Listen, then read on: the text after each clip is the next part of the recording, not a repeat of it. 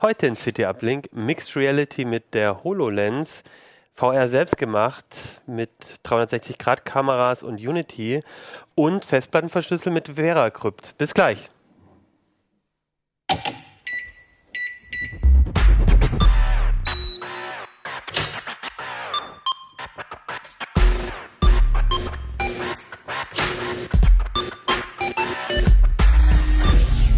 c't uplink. Hey, herzlich willkommen bei c't uplink. Mein Name ist Achim Bartschuk und wir reden heute wieder über die C T und zwar nochmal über die C T Nummer vierzehn. Und wir haben uns natürlich die spannenden Themen eigentlich alle für heute aufgehoben. Ähm, das werden nämlich sein, wir reden heute über die HoloLens, wir reden über ähm, den V R-Schwerpunkt, der in dem Heft war, und über VeraCrypt. Und das äh, machen wir gemeinsam. Heute sind da...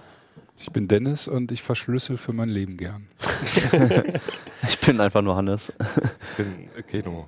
Ihr habt heute alle keine Nachnamen. Die, die HoloLens ist ja noch gar nicht im Heft. Stimmt, die HoloLens ja. ist noch gar nicht im Heft. Ja. Die, die kommt dann, ähm, nehme ich mal an, ins nächste Heft. Ja. Da arbeitet ihr und schwitzt dran. Und ganz viel kann man natürlich schon online sehen bei uns. Genau, aber wir haben online schon ein bisschen was rausgebracht, weil ihr habt die äh, da gehabt und getestet. Aber der ähm, Heftartikel ist natürlich geiler, ne? Natürlich. natürlich noch mehr halt tolle. Aber ihr könnt online auch schon viel sehen. Und wir wollen auch damit anfangen mit der HoloLens, weil es einfach sehr aktuell ist. Ähm, die, eigentlich D A F gibt's, ist ja noch nicht offiziell, oder? Ja, offiziell ist die schon, ne? Man kann so bloß noch nicht so als normaler Mensch kaufen. Also es gibt bislang nur eine Entwicklerversion. Und ähm, selbst auf die muss man sich bei Microsoft bewerben halt, da muss man in so einem Entwicklerprogramm drin sein und ähm, darf sie dann, wenn die das halt alles durch haben und das Projekt abgesegnet haben, darf man sie für dreitausend US-Dollar in den U S A halt bestellen. Das ist ja nett. Und wenn dann, man eine Adresse hat in U S A oder Kanada. Genau, das heißt, wenn man sie halt nach Deutschland holen würde, müsste man dann auch noch eventuell Zoll bezahlen und andere Gebühren, Versand. Also es ist nicht ganz billig, es, ist, es kann sie noch nicht jeder ausprobieren. Ist da eigentlich schon bekannt, wie in welche Preisdimension die Consumer-Version geht? Haben sie nichts gesagt. Nicht, und es ne? ist auch gibt auch noch keinen Termin und nichts. Ja, also das stimmt, ja. Ich würde auch sagen, na gut, sie haben das angedeutet, dass sie eine Consumer-Version machen wollen, aber ich finde, so sicher ist das auch nicht. Von mhm. der Google Glass kam ja auch nie eine Consumer-Version. Richtig, stimmt. Ja. Ja. Also irgendwann wird man mal irgendwas an dieser Technologie auch bestimmt in Consumer-Produkten sehen, aber die wollen sich noch nicht festlegen, was ja bei Google Glass auch nicht der Fall war, sondern mhm. wollen erstmal schauen, irgendwie überhaupt, was die Entwickler für Ideen haben und so. Okay, und die Brille selber ist keine V R-Brille, wie wir sie kennen mit, nee. mit Oculus und so, sondern eine, wo man durchschauen kann, wo genau. quasi was projiziert wird, ein bisschen wie bei der Google Glass. Also es ist so, so eine Art Headset halt, es ist auch ein ganzes mhm. Stück größer als jetzt die Google Glass und wiegt zehnmal so viel ungefähr. Ähm, so, man hat so einen Visor vor sich, ähm, das können wir uns ja gleich auch nochmal angucken. Ja. Ihr habt es auch nicht mehr da, ne? Aber nee, wir haben sie ja, leider nicht mehr da, also wir haben die einen ja. Tag da gehabt und durften die halt ähm, ganz fix äh, anfassen mhm. und testen und... Ähm, ja, schon den ganzen Tag, ne? Ja, also einen Tag lang, genau. Ja, ja, genau. Vielleicht gucken wir uns das mal im, im Video bloß an, dann kannst du es daran anhand ja, dessen genau, erklären. Genau, dass ich zeige jetzt mal so, wie ja, genau, Keno, Keno hat da quasi die Brille in der Hand. Genau, und ähm, also man sieht schon, die hat halt so, ein, so eine Art Reifen halt so einmal um den Kopf rum und so einen großen Visor, der so die Hälfte des Gesichts ungefähr bedeckt. Hinter dieser, diesem Visor, hinter dieser Scheibe liegen dann die eigentlichen Displays. Das, ähm, das sind so ganz spezielle Displays, die dann so einen tiefen Eindruck ähm, auch äh, verursachen. Und ähm, dann in diesem Ring, wo halt die ganze Elektronik drin ist, ist nochmal so eine Art Kopfband. Und wer einen modernen Fahrradhelm hat, kennt das, da ist hinten so ein Rädchen dran, womit man das Kopfband dann halt zudreht auf die eigene Kopfgröße. Und dann sitzt das an sich auch eigentlich ganz ordentlich. Ich hatte am Anfang ein bisschen Probleme als Brillenträger, weil ich auch eine bisschen breitere Brille habe, aber es geht alles. Das ist geil, oder? Also genau, das sehe ich jetzt in dem Video. Es sieht ja in dem Video total cool aus. Also dass ich so eine, man macht so eine, wie nennt sich die? So Rose, ja, Blumen so eine Blumengeste, also wie so eine aufgehende Blume im Prinzip. Man öffnet die Faust so nach oben. Genau. genau. Also die Brille kennt auch nur zwei Gesten. Es ist jetzt nicht so, dass man da großartig rumfuchteln kann mit der Hand oder irgendwas verschieben oder sowas, sondern man hat eigentlich nur so eine Bestätigungsgeste. Das ist wie so ein Mausklick. Die muss die Brille halt immer sehen vor sich. Ähm, da hebt man so den Zeigefinger. Und dann gibt es halt noch als zweite Geste, die, die Keno gerade gemacht hat, so eine Blumengeste, so eine öffnende Faust, da geht dann das Hauptmenü auf. Und das, was wir gerade gesehen haben, dass sich das Fenster so verschoben mhm. hat, äh, das macht man mit dem Kopf, mit Kopfbewegung. Das sah jetzt so aus, als wenn ich das mit der Hand gemacht hätte, aber du guckst, du bewegst den Kopf und damit äh, verschiebst du das, äh, mhm. das Fenster. Und das liegt dann einfach in der Luft oder an der Wand? Oder? Also jetzt hier sind jetzt zwei D Fenster, das sind halt, ähm, die sind, die haften sich normalerweise an eine Wand an, wobei wir auch Fälle hatten, wo sie es dann an einem Schreibtisch oder so orientiert hat. Also mhm. was man davor sagen muss, die Brille orientiert sich erstmal im Raum, scannt den Raum mit verschiedenen Kameras. Da gibt es dann so Gitterlinien. Und weiß dadurch halt auch, wo sind feste Wände, so, wo sind Fenster, wo stehen Objekte auf dem Boden, Schreibtische et cetera. Und da werden halt normalerweise die zwei D Apps halt dran festgemacht. Und dann gibt's noch diese richtigen äh, Holo-Apps halt. Das sind dann drei, dreidimensionale mhm. Objekte, die dann erstmal in einem Würfel dargestellt werden. Mhm. Und den kann man dann frei im Raum platzieren. Und das ist sehr ungewohnt. Ich, du startest ich, eine App, ne? Und dann musst ich, ich, ich, ich schieb mal vor zu den ähm, drei D Sachen. Ja, ja, das ist ja auch drei D. Ich meine, genau. Unser Video äh, ist ja leider auch nicht drei D. Aber äh, du musst dich erstmal daran gewöhnen, dass du, wenn du eine App startest, dass du dann erstmal ähm, ein leeres Fenster bekommst oder einen leeren Würfel mhm. und den erstmal platzieren musst. Und dann sagst du, okay, und dann startet eigentlich erst die App. Und äh, du musst ja eigentlich merken, wo du dieses Teil platziert hast. Also das kann dir auch passieren, dass du dann, hä, wo ist mein Fenster? Und dann musst du dich halt ja. einfach erstmal umdrehen. Du musst ja. ja also wirklich im Raum einprägen, wo diese Fenster mhm. sind.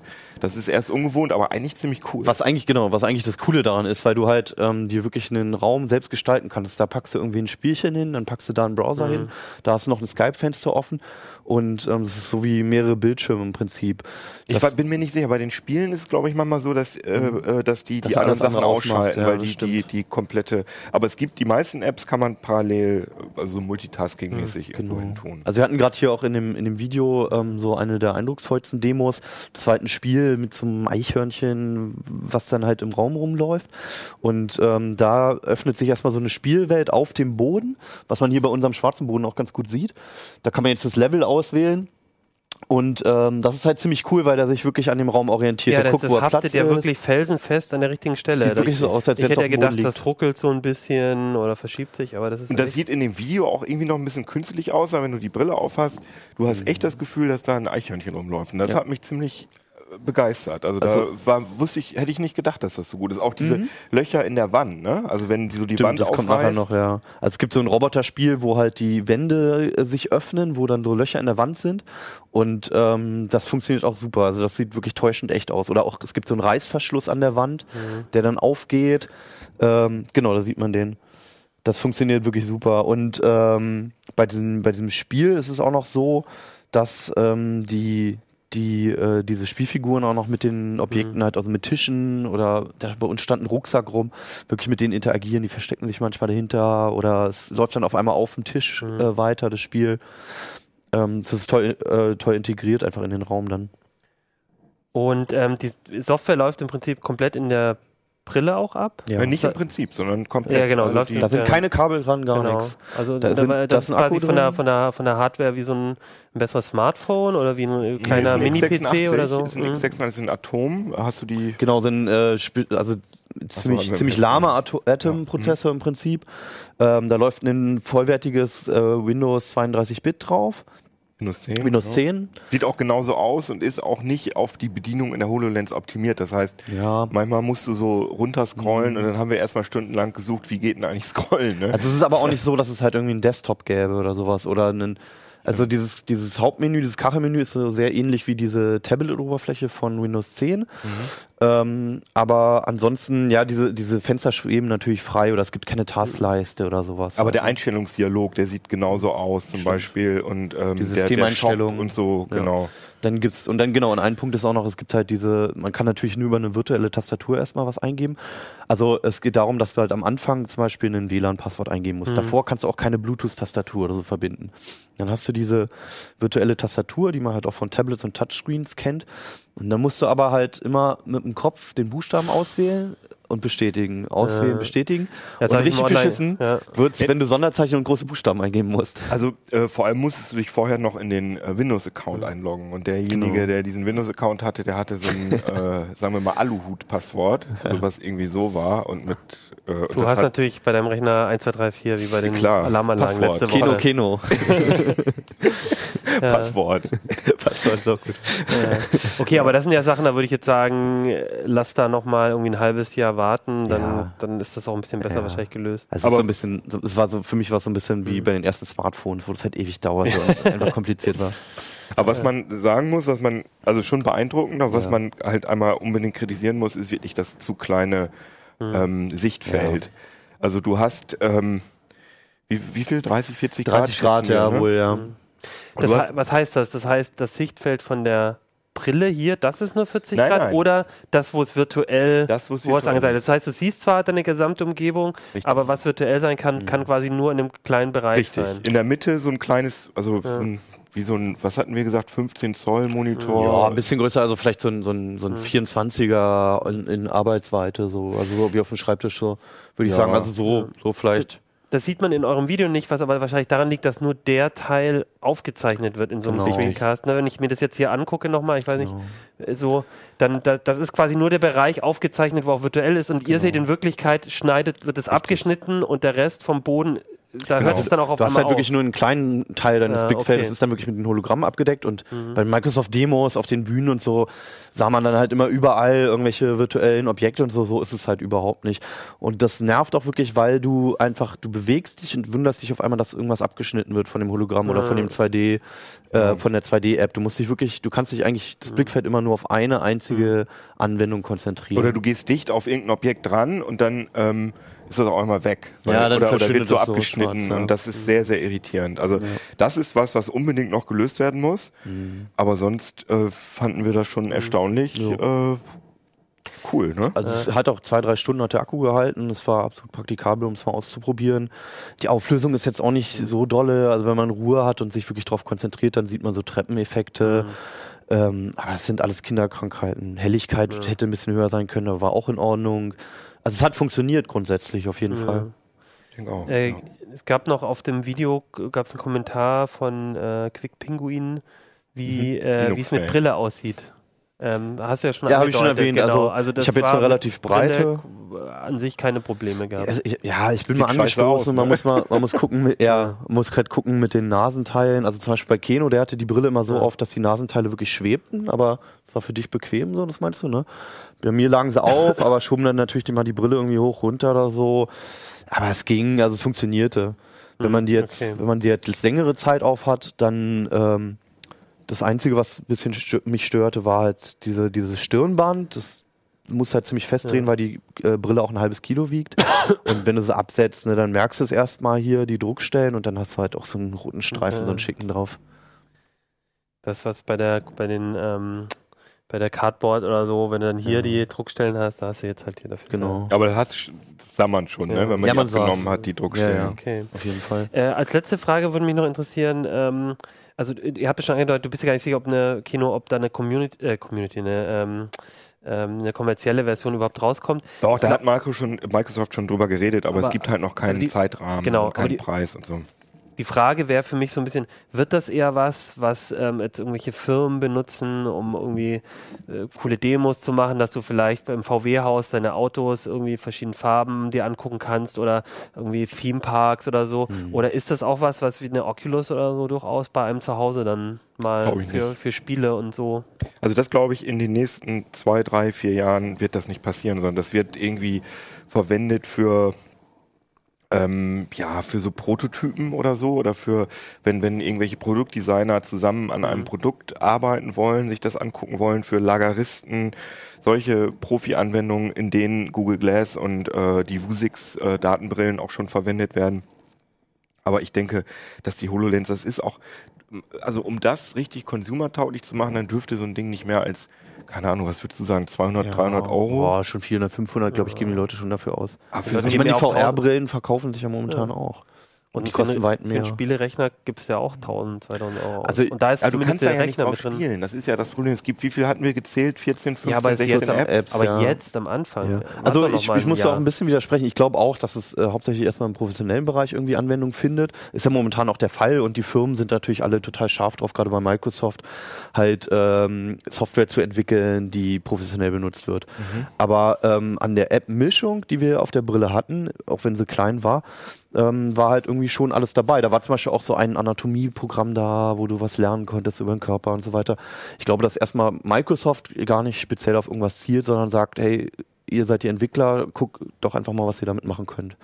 Ja, aber ich kann mir das halt nicht vorstellen, dass Leute sich so ein Ding kaufen. Also es mhm. gibt im Moment noch nicht viel Sachen damit zu machen für einen Otto-Normalverbraucher. Nee, jetzt momentan auf gar keinen Fall.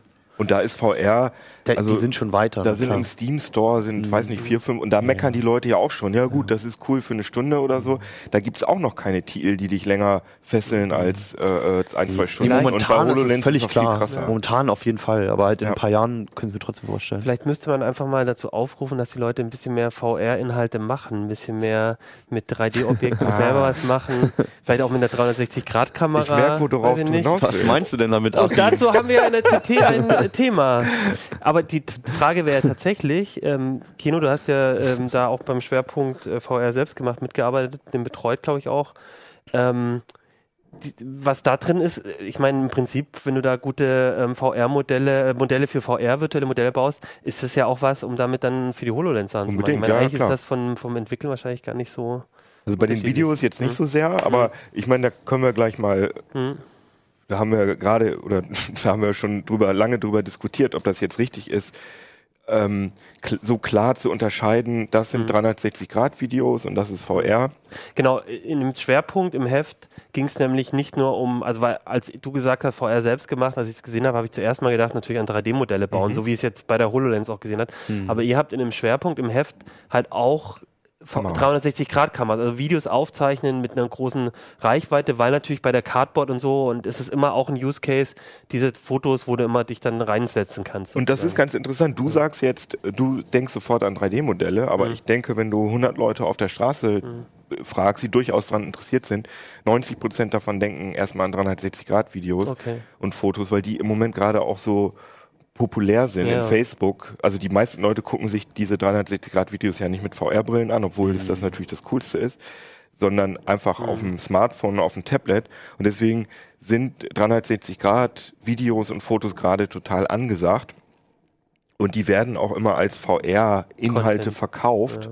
Und die kann man sich natürlich auch toll in V R angucken, weil das natürlich besser funktioniert als... Mhm. Ähm, So ein, so ein ja, es ist halt einfach eine Immersion, du hast so das Bild um genau. dich herum sozusagen. Ja. Aber ähm, man muss immer meiner Meinung nach wirklich da unterscheiden, dreihundertsechzig-Grad-Inhalte sind cool in V R, aber das ist kein V R. Echte V R ist immer Echtzeit berechnet, weil wir haben hier jetzt auch eine dreihundertsechzig-Grad-Kamera mitlaufen, die Samsung, die filmt jetzt von der Position, wo sie ist, filmt sie jetzt den, den mhm. gesamten Raum. Man kann, wenn man sich diese, wenn man mhm. sich das Video mit einer V R-Brille anschaut, dann kann ich von diesem Punkt aus, als wäre mein Kopf mhm. da, kann ich mich natürlich überall umschauen. Das fühlt sich relativ echt an, aber ich kann natürlich nicht irgendwo hinter gucken, ich kann mich nicht bewegen, ich habe auch kein Positional Tracking, also schon alleine so Kleinigkeiten, dass man sich so nach vorne und hinten bewegen kann, das geht nicht, sondern mein Kopf ist sozusagen eingespannt, mhm. ich kann mich einfach nur umschauen. Und echte, wenn wir diesen Raum jetzt in, einer, in, in Unity oder so gebaut hätten, dann könnte man natürlich auch mhm. hinter die Kameras schauen und man könnte sich rum, man könnte hier rumlaufen, man kann mit Dingen interagieren und das ist halt einfach viel, viel mhm. besser und viel, viel immersiver. Es gibt aber auch noch eine dritte Form, nämlich ähm, du kannst ja auch Videos durchaus stereoskopisch aufnehmen. Mit Stereoskopie? Das haben wir ja noch gar nicht gesagt. Weil ähm, diese Kameras, die zeichnen ja eigentlich auch nur ein zwei D-Bild auf. auf. Nicht eigentlich, sondern das genau. ist... Genau, das heißt, es ist eigentlich eher wie, du hast eine Leinwand um dich herum. Richtig. Und es gibt dir auch noch die dreihundertsechzig-Grad-Videos, wo du aber, glaube ich, viel richtig. teures Equipment brauchst, wo wirklich... Mhm. Das, also dann hast du ja schon, dann bist du in einem Film drin und hast ja wirklich das eine räumliche ja, Tiefe. Das sind dann dreihundertsechzig-Grad-Videos, die stereoskopisch sind. Das wäre für dich nicht V R. Du kannst ja trotzdem nicht reingehen. Oder ja, aber stell mal vor, du bist, in so einem, so. du bist dann in einem, in einem Star Wars, in einem, in einem TIE Fighter oder so, in einem X-Wing. Aber du kannst nicht mit und, der Welt und interagieren. So rum und es ist für mich du kannst nur rumgucken, du kannst nicht interagieren, du kannst nicht irgendwie ja. äh, so unter das Cockpit gucken, okay. wenn du da in dem äh, TIE Fighter drin sitzt oder so, also d- d- irgendwie, sondern du bist wirklich, okay.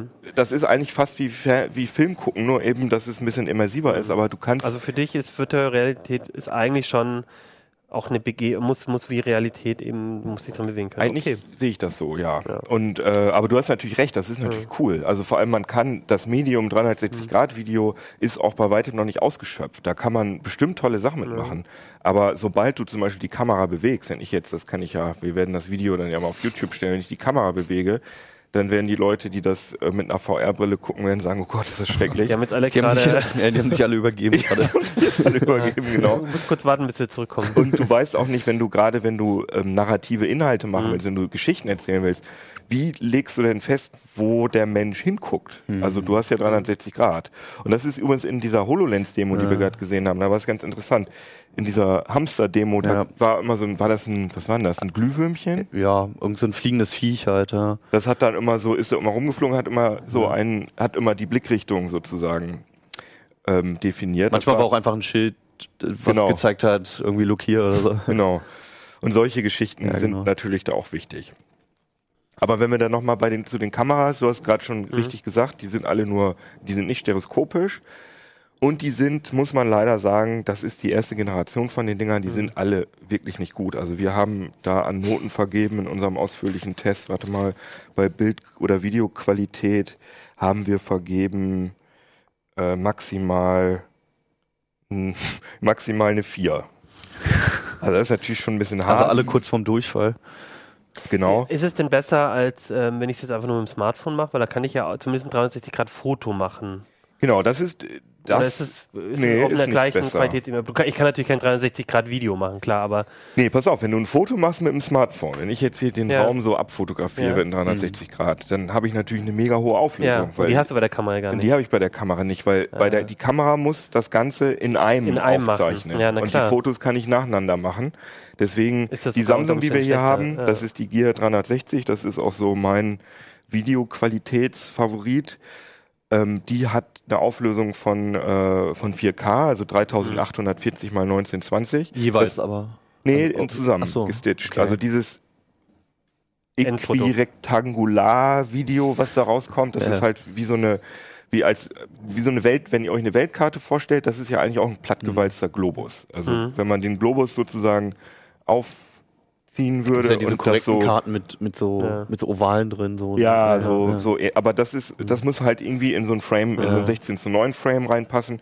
Und dann gibt es da halt deswegen diesen Äquirektangular-Algorithmus sozusagen, der sozusagen mhm. die Kugel da zusammenballert. Und die ist halt vier K groß.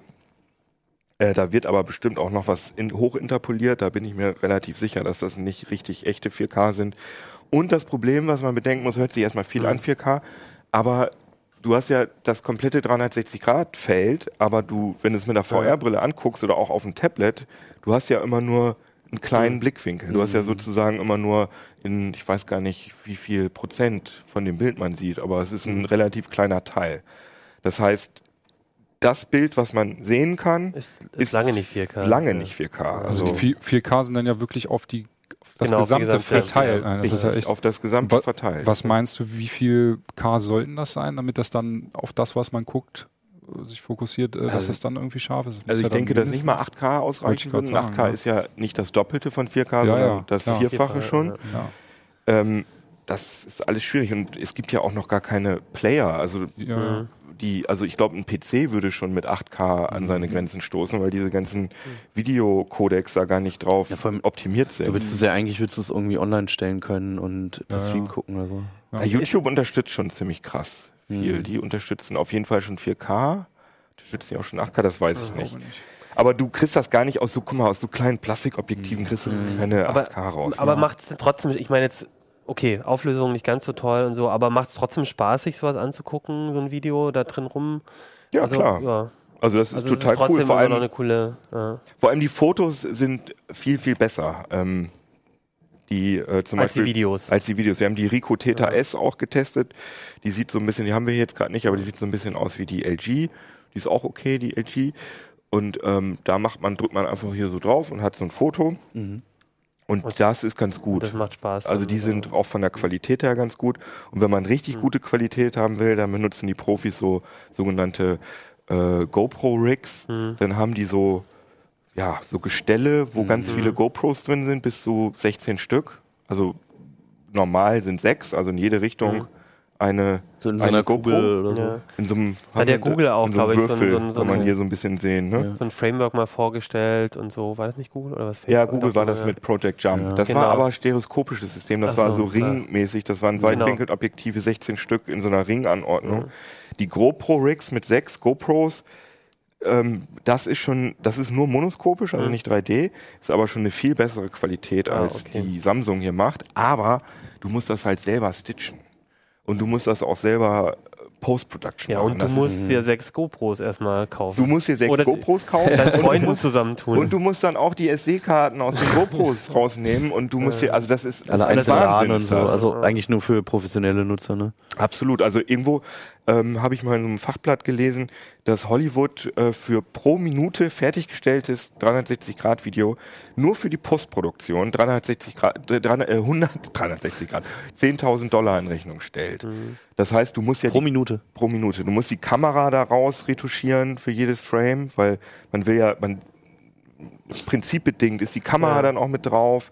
Du musst diese Stitching-Artefakte daraus äh, per Hand daraus maskieren mhm. und so Sachen. Also... Also, ist schwierig. Also, und dann nimmt man einfach sowas. Dann nimmt man sowas ja. und dann muss man sich darüber aber im Klaren sein, dass ja. es einfach nicht so geil ist. Und ihr habt aber auch geschrieben über V R machen mit Modelle. Ähm, jetzt, ich bin ein unbedarfter Nutzer und möchte es mal ausprobieren. Was mache ich? Ja, das, das ist natürlich... muss man, kauft die C T, ist natürlich klar. Aber muss man schon sagen, das ist natürlich die schwierigste Methode. Vielleicht kann man noch mal ganz kurz okay. sagen, dass das Einfachste ist, einfach mit dem Handy. Da gibt es zum Beispiel die Google Street View App. Da denkt man, man kann sich nur Street View angucken, aber da ist auch so eine dreihundertsechzig Grad Kamera drin. Mhm. Und das ist total super einfach. Also da macht man einfach, fotografiert man den Raum ab in alle Richtungen mhm. und dann hat man ein tolles dreihundertsechzig Grad Foto.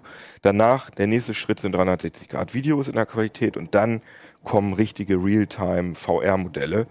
Und dann wird es natürlich leider ein bisschen komplizierter. Da muss man sich Unity runterladen, das ist aber kostenlos. Was ist Unity? So Unity ist so die für Indie-Games, sag ich mal, die populärste drei D-Engine, Spiele-Entwicklungsumgebung. Mhm. Aber man kann, das wird aber auch viel benutzt, nicht nur für Spiele, sondern auch für allgemeine drei D-Visualisierung. Also wenn mhm. ein Architekt zum Beispiel Ähm, sein, sein, sein Haus da zeigen will, dann kann man in Unity das relativ einfach realisieren, dass mhm. man da wie so ein Ego-Shooter durchlaufen kann. Ja. Und das ist, kostet was? Kostet nichts. Okay. Das kostet erst was, wenn man, ähm, das hatte ich irgendwo hier reingeschrieben, habe ich nicht mehr ganz genau im Kopf, aber man muss mhm. irgendwie so und so viel Umsatz machen. Und okay, dann, also äh, solange, ich nichts dafür, solange ich das für mich privat gebrauche, ist okay. Genau. Und, und dann kann ich direkt in Unity... Ähm, Jahresumsatz von bis hunderttausend US-Dollar. Also das, das fängt, ja, das dauert, ist noch ein bisschen, dauert noch ein bisschen bei mir. Dann äh, ist komplett kostenlos. Genau, und da kann ich dann gleich Modelle bauen oder... Ähm, und du kannst auch direkt in Unity Modelle mhm. bauen, aber wir haben die unserer Meinung nach einfachste Lösung vorgestellt, äh, dass man SketchUp-Modelle... Mhm. SketchUp ist ja dieses ähm, von Google... aufgekaufte, ich glaube, ja, es ist noch Google, ne? Ich habe auch gerade überlegt, genau, kenn ich Google. Ich habe den Artikel selber nicht gemacht, ich kenne mich da äh, nicht so gut mit aus. Sonst korrigiert uns in den Kommentaren, aber ja, ich meine, also es war auf jeden Fall mal Google. Genau, und das und ist so das einfachste das drei D. Das gehört zu Trimble seit zwei Jahren, glaube ich. Ah, unser ja, Videoproducer, der sich da viel besser mit auskennt, ja, sagt, das, das gehört zu Trimble. Mal zu Autodesk, glaube ich, dann hat Google das irgendwann gekauft für diese Google Earth Modelle und jetzt haben sie es wieder weiterverkauft, weil sie es über Fotogrammetrie, Woll, Luftaufnahmen machen. Wollte ich gerade sagen. Ja, ja, genau. Wieder was gelernt. Danke, Johannes. Auf jeden Fall ist das so ziemlich das einfachste Programm, um so drei D-Modelle zu bauen. Mhm. Also es gibt da natürlich noch tausend andere Sachen, die allerdings sehr kompliziert sind. Und das ist auch kostenlos, ne? Korrigiere mich, Johannes, wenn das nicht stimmt. Ja, es gibt eine Pro-Version, aber man kann mit der kostenlosen kommt man schon ziemlich weit. Ja. Keno, das nächste Mal lade ich Johannes ein. Ja, haben wir mir auch schon angeboten. Und äh, jedenfalls macht man dann sich diese Modelle und kann die dann in Unity einladen. Und das Tolle ist, dass Unity ganz einfach für so gut wie alle V R-Techniken das ausgeben kann. Okay. Also ich habe da sogar schon in Unity kurz rumgefruckelt und hatte das, also es hat fünf Minuten gedauert und dann hatte ich auf meiner Oculus Rift, die ich an meinem P C angeschlossen hatte, hatte ich ein mhm. Ergebnis, in dem ich rumlaufen konnte. Cool. Also ich habe da einfach nur so eine Kugel hingemacht, mhm. aber die war dann da. Mhm. Also es mhm. ist schon relativ einfach zu bedienen. Natürlich wird es dann, wenn man dann tollere Sachen machen will, dann natürlich komplizierter. Mhm. Aber im Prinzip, also selbst wenn ich jetzt nicht vorhabe, äh, irgendwie jetzt Spieleentwickler zu werden oder hunderttausend Umsatz im Jahr irgendwie mit irgendwas Coolem zu machen, kann man sich durchaus einfach mal sagen, das interessiert mich irgendwie, ich möchte mal wissen, wie das funktioniert und dann ist es nicht, dann kann ich da mal an einem, sag ich mal, an einem Wochenende auch schon ganz schön weit kommen. Ah, an einem Tag schon. Also man kann bessere Ergebnisse erzielen, also da werden mich wahrscheinlich jetzt die Unity-Fans für hauen, Aber ich habe so die Erfahrung gemacht, dass die Unreal-Sachen, Unreal ist auch so eine mhm. Engine, das ist der große Konkurrent von Unity, die Sachen sehen immer ein bisschen spektakulärer aus, weil die bessere Effekte und Shader mhm. und so haben, habe ich das Gefühl. Sagen bestimmt Unity-Fans, dass es nicht stimmt. Das ist alles auch ein bisschen Geschmackssache. Das gibt es aber auch noch. Und seit kurzem gibt es auch noch von Valve so, eine, so ein Ding, der heißt, Johannes, wie heißt es nochmal? Äh, Paul, ähm, Hammer Source zwei, glaube ich, heißt es. Wie heißt das? Hammer Source zwei, also Source... Source nee, nee, aber dieses, die das Ding heißt irgendwie... Achso, Destinations. Destinations, ja. Genau. Das ist von, von Valve so ein, so ein Player für eigene drei D-Modelle, wo man ganz einfach seine O B J-Dateien oder sonst welche Dateien reinladen kann und dann kannst du in der Source Engine, kannst du dann damit rumlaufen. Und das ist noch ein bisschen leichter als Unity. Das ist allerdings leider erst kurz nach dem Artikel rausgekommen. Okay, aber da kann man ja auch nochmal was drüber schreiben. Er läuft auch nur mit der Vive, leider. Okay. Das ist natürlich auch noch so ein Ding. Hm. Gut, aber dann würde ich sagen, dann ähm, habt ihr, habt ihr mal einen guten Einblick, glaube ich, bekommen alle. Und ähm, so ein bisschen, wie man es dann macht, ein bisschen Praxis, glaube ich, ist im Heft drin, eben auch der Test. Und ich glaube, damit ist ein ganz guter Start, um, um einfach selber mal damit loszulegen. Und wenn ihr die Dateien richtig sicher haben wollt, wenn damit ihr die Dateien auf der Festplatte habt, damit ich helfe dir mal ein bisschen Danke. Mit dem Übergang. Dann, äh, Dennis, äh, sollte man vielleicht seine Festplatte verschlüsseln. Und, ähm, mit was denn, Achim? Und eigentlich sollte man das nicht mehr mit TrueCrypt machen, zumindest immer, wenn ich TrueCrypt benutze, dann kommt der Blob da auf, oh Gott, äh, benutzt das ja nicht mehr, es ist hm. ausgelaufen, Na sondern ja. mit VeraCrypt, ja. stimmt's? Also Ver VeraCrypt ist jetzt so, so gesehen der erste offizielle Nachfolger von, von TrueCrypt, ne? Der, also basi VeraCrypt basiert auch komplett auf, auf mhm. TrueCrypt. Und ich meine, du kannst, theoretisch kannst du TrueCrypt auch heute noch benutzen, ne? Also ich meine, der Source Code äh, von, von, von TrueCrypt, das wurde ja auch in verschiedenen Audits vom B S I und von anderen mhm. Institutionen, die haben ja die, den, den Source Code abgeklopft auf Hintertüren und mhm. Sicherheitslücken. Die haben da zwar auch Lücken gefunden, äh, es wird ja auch immer gesagt, dass da irgendwie eine Backdoor von der N S A in TrueCrypt sein soll, aber das hat nie, nie jemand bestätigt. Mhm. Also man kann damit noch verschlüsseln und ich meine, da kommt ja dann A E S zum, ein, äh, zum Einsatz zum Verschlüsseln und das ist ja ein lange gereifter mhm. Standard, sage ich mal, und das ist schon... Das ist schon sicher, wenn man ein gutes Passwort vergibt und das mhm. dann auch hasht und so weiter. Nur das Ding ist halt, zwanzig vierzehn wurde TrueCrypt ja eingestellt mhm. und die Umstände sind halt wirklich ein bisschen dubios. Also es weiß heute noch keiner, warum das eingestellt wurde, ne? Die TrueCrypt-Entwickler, die waren auch immer so nebulös, anonym irgendwie und das Ding ist halt, wenn ich meine Daten verschlüssel, dann muss ich dem Tool und den Leuten hinter dem Tool halt auch irgendwie vertrauen, ne? Und bei TrueCrypt war bei mir, ich habe das früher auch viel genutzt, aber es war immer so komisch, weil man wusste nie, wer ist das jetzt und die, die verhalten sich so komisch und da gibt es ja auch die abstrusesten Verschwörungstheorien. Und ja, aber ist ja auch klar, wenn du einfach sagst, klar, natürlich. Ich habe das populärste oder eins der populärsten Verschlüsselungstools und dann sage ich auf einmal so, und das war ja wirklich von heute auf morgen. Richtig, hatte ich ja, ja, genau. Haben äh, die nicht sogar gesagt, äh, wir empfehlen euch, das nicht mehr zu benutzen? Haben sie selbst ja. gesagt, das ja, fand ich so dubios. Haben sie nicht über BitLocker empfohlen? Und, und ja, ja, also sie haben, glaube ich, ja, ich glaube, also wenn du jetzt. Ist ja klar, auf, von wem sie aufgekauft wurden. Auf die, ja, richtig. Wenn du jetzt auf die Projekt-Webseite äh, surfst, dann steht das da halt offiziell. Ja. Die waren halt und ich glaube, die nennen halt auch die Alternativen. So, ja. ne? Und VeraCrypt ist jetzt halt. Ja, es ist eine Open-Source-Alternative. Ja. Und, und VeraCrypt basiert ja auch auf TrueCrypt. Komplett, ne? ja, genau, ja. Das heißt, also, ich habe das auch gemerkt, weil ich habe dann auch VeraCrypt im Einsatz, weil ich genau dieses Problem habe. Ich habe irgendwie immer noch ganz viel oft mit TrueCrypt und, und benutze das auch viel. Und mit Containern, Passwort-Containern und sowas. Und, und habe dann auch immer ein schlechtes Gewissen, dass ich das immer noch benutze. Und jetzt bei und hatte VeraCrypt und ich habe sofort gedacht, das ist ja eins zu eins eigentlich, das sieht mhm. ja auch genauso aus. Ist vom ist Interface eins zu eins. Auch eins ja, zu eins, genau. ja. Also da findet findet also sich so gleich zurecht. Das ist quasi ein Fork von, von, von TrueCrypt gewesen. So, ja, so gesehen schon. Also bei TrueCrypt war das ja auch mit den Lizenzen, die, oh, es war ja nie so richtig Open Source, es mhm. war alles so ein bisschen komisch. Und ähm, im Endeffekt hat VeraCrypt, das hat ein Franzose dann aus, ins Leben gerufen, das war schon zweitausendzwölf hat er, glaube ich, damit aus Interesse angefangen halt, also schon vor der Einstellung von TrueCrypt, hat er damit VeraCrypt ein bisschen äh, rumgebastelt, dass das Projekt entstanden und ja, also das ist halt im Endeffekt wie TrueCrypt nur jetzt verbessert, ne? Und mhm. die Lücken, die in TrueCrypt gefunden wurden über die Audits und so weiter, die hat ähm, der Munir Idrassi, heißt er, ist ein Franzose, Kryptologe, der auch schon seit fünfzehn, sechzehn Jahren irgendwie mit Algorithmen sich rumschlägt mhm. und so. Der hat halt wirklich Ahnung und das ist auch ein super sympathischer Typ. Und für ihn war halt, also wir haben auch ein Interview äh, im Heft, ich habe viel mit dem gesprochen und seine Prämisse halt, ich lese mal ein Zitat von ihm vor, äh, er, er sagt, ich wollte eine TrueCrypt-Alternative, die auf Transparenz und Vertrauen basiert. Mhm. Ja, und das ist ja genau das Ding, was, was wir gerade hatten. Mhm. Dann, ich verschlüssel meine, weiß was ich, Bilder von meinen Kindern oder meine Passwörter und das muss auf Vertrauen basieren. Und das ist bei ihm halt nicht nur heiße Luft, so unserer Einschätzung nach, weil ich, wie gesagt, viel mit dem gesprochen habe und der war auch immer total engagiert und hat sofort immer geantwortet, ausführlichst und ähm, also total sympathischer Mensch und ja, dass man überhaupt schon mal einen Ansprechpartner hat. Ist ja, ja, richtig, äh, genau. Und nicht, nicht so ominös, nebulös wie, wie bei TrueCrypt. Mhm. Ja, und der hat schon verschiedene Sicherheitslücken geschlossen, die er als wichtig erachtet, die irgendwie leicht angreifbar sind. Mhm. Und ähm, auf lange Sicht möchte er auch das Interface nochmal ein bisschen überarbeiten, mhm. dass die Einstiegshürde nicht so hoch ist, weil es ist schon so ein bisschen mhm. sperrig, nicht wirklich hübsch und so. Ne? Und, und, und das ist aber auch ein Open-Source-Projekt? Ja, komplett. Also nicht ganz eine One-Man-Show, aber das hat halt quasi einen, so einen Hauptentwickler. Ja, einen, äh, genau. genau. Und das ist halt auch vielleicht eine Krux, weil es lastet halt alles auf seinen Schultern. Ja. Ne? Also hauptberuflich hat er noch so eine Firma für I T-Sicherheitslösungen in, in Frankreich halt. Ne? Und ähm, der hat das Projekt aus, äh, organisiert und stemmt das eigentlich komplett, komplett alleine so. Ne?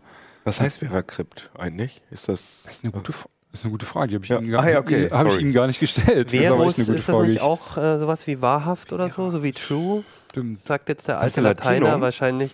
Begriff ja, wahrscheinlich stimmt es überhaupt nicht, aber ich habe tatsächlich, äh, ich, derzeit war, war, äh, habe ich immer gedacht, dass es irgendwie... In vino veritas. Ja, ja Veritas, genau. Also ich, ich vermute, es kommt daher...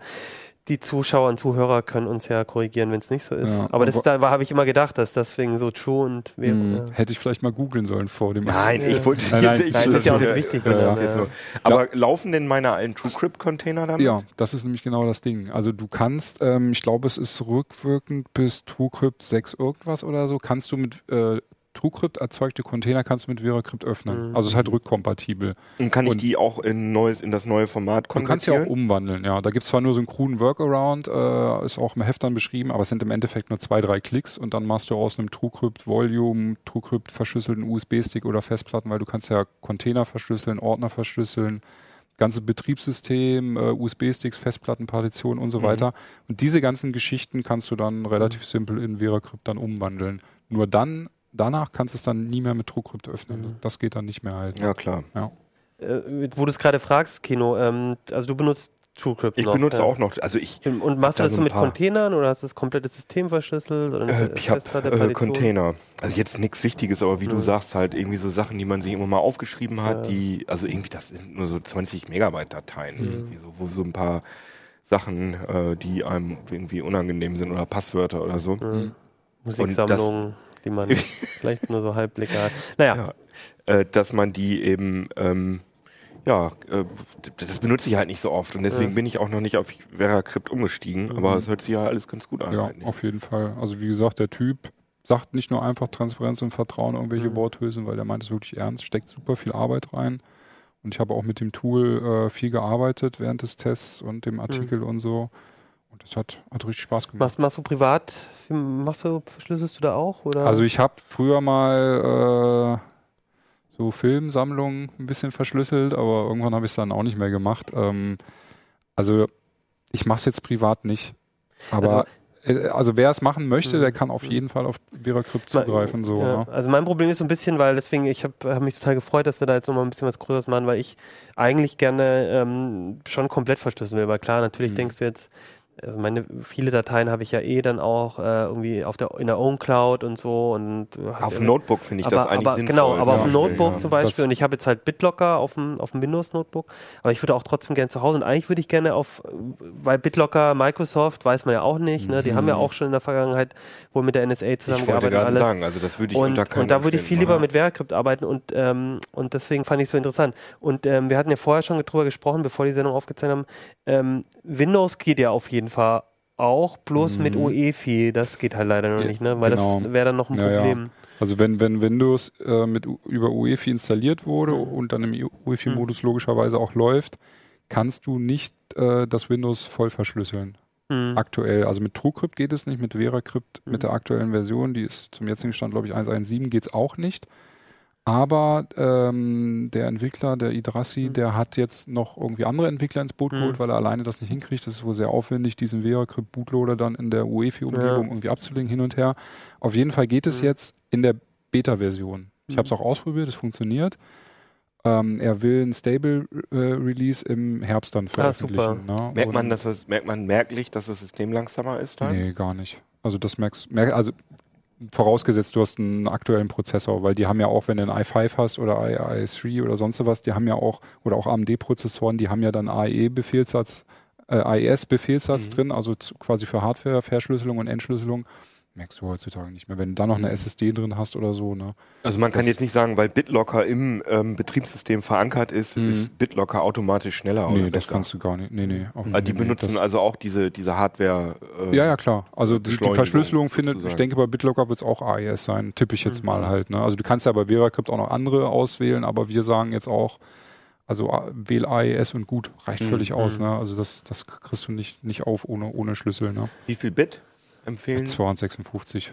A E S zweihundertsechsundfünfzig und dann zum Hashen äh, würde ich sagen äh, S H A fünfhundertzwölf. Das wird auch wahrscheinlich in hundert zehn, Jahre. zwanzig, hundert, keine Ahnung. Also das wird erstmal halten. Bis, bis die Quantencomputer kommen. Ja, dann wird es nochmal ein bisschen anders. Aber A E S, sagen wir mal, hundert, sagen wir mal A E S vierundsechzig oder so, das könnte man jetzt schon... Naja, also in der Theorie irgendwie bestimmt, aber ich sag mal, rein, rein auf die Rechenkapazität äh, gesehen, bist du eigentlich ab hundertachtundzwanzig, zweihundertsechsundfünfzig auf lange Sicht auf sicher. Verschlüsseln lieber nochmal neu, Keno, glaube ich. Ja, genau. Guck noch mal, meine Weltherrschaftspläne. Ja, genau. Kommt auch immer darauf an, gegen wen man verschlüsseln ja. will. Ja. Also ich, das Einzige, was ich momentan verschlüssel auf dem P C, sind meine U S B-Sticks, die ich auf Messen mitnehme. Mhm. Ja. Das ist halt immer, wenn du irgendwas portabel hast, ja, so ne, ja. Notebook voll verschlüsseln, du kannst ja, ja das ging mit TrueCrypt auch, mit VeraCrypt geht es logischerweise auch, kannst du zum Beispiel auch ähm, ein Betriebssystem komplett verstecken. Das ist eigentlich ganz geil, weil dann hast du nur ein verschlüsseltes Köder-Windows drauf, wo du quasi nur so Alibi-Zeug hinterlegst, dass es aussieht, als würdest du da arbeiten. Mhm.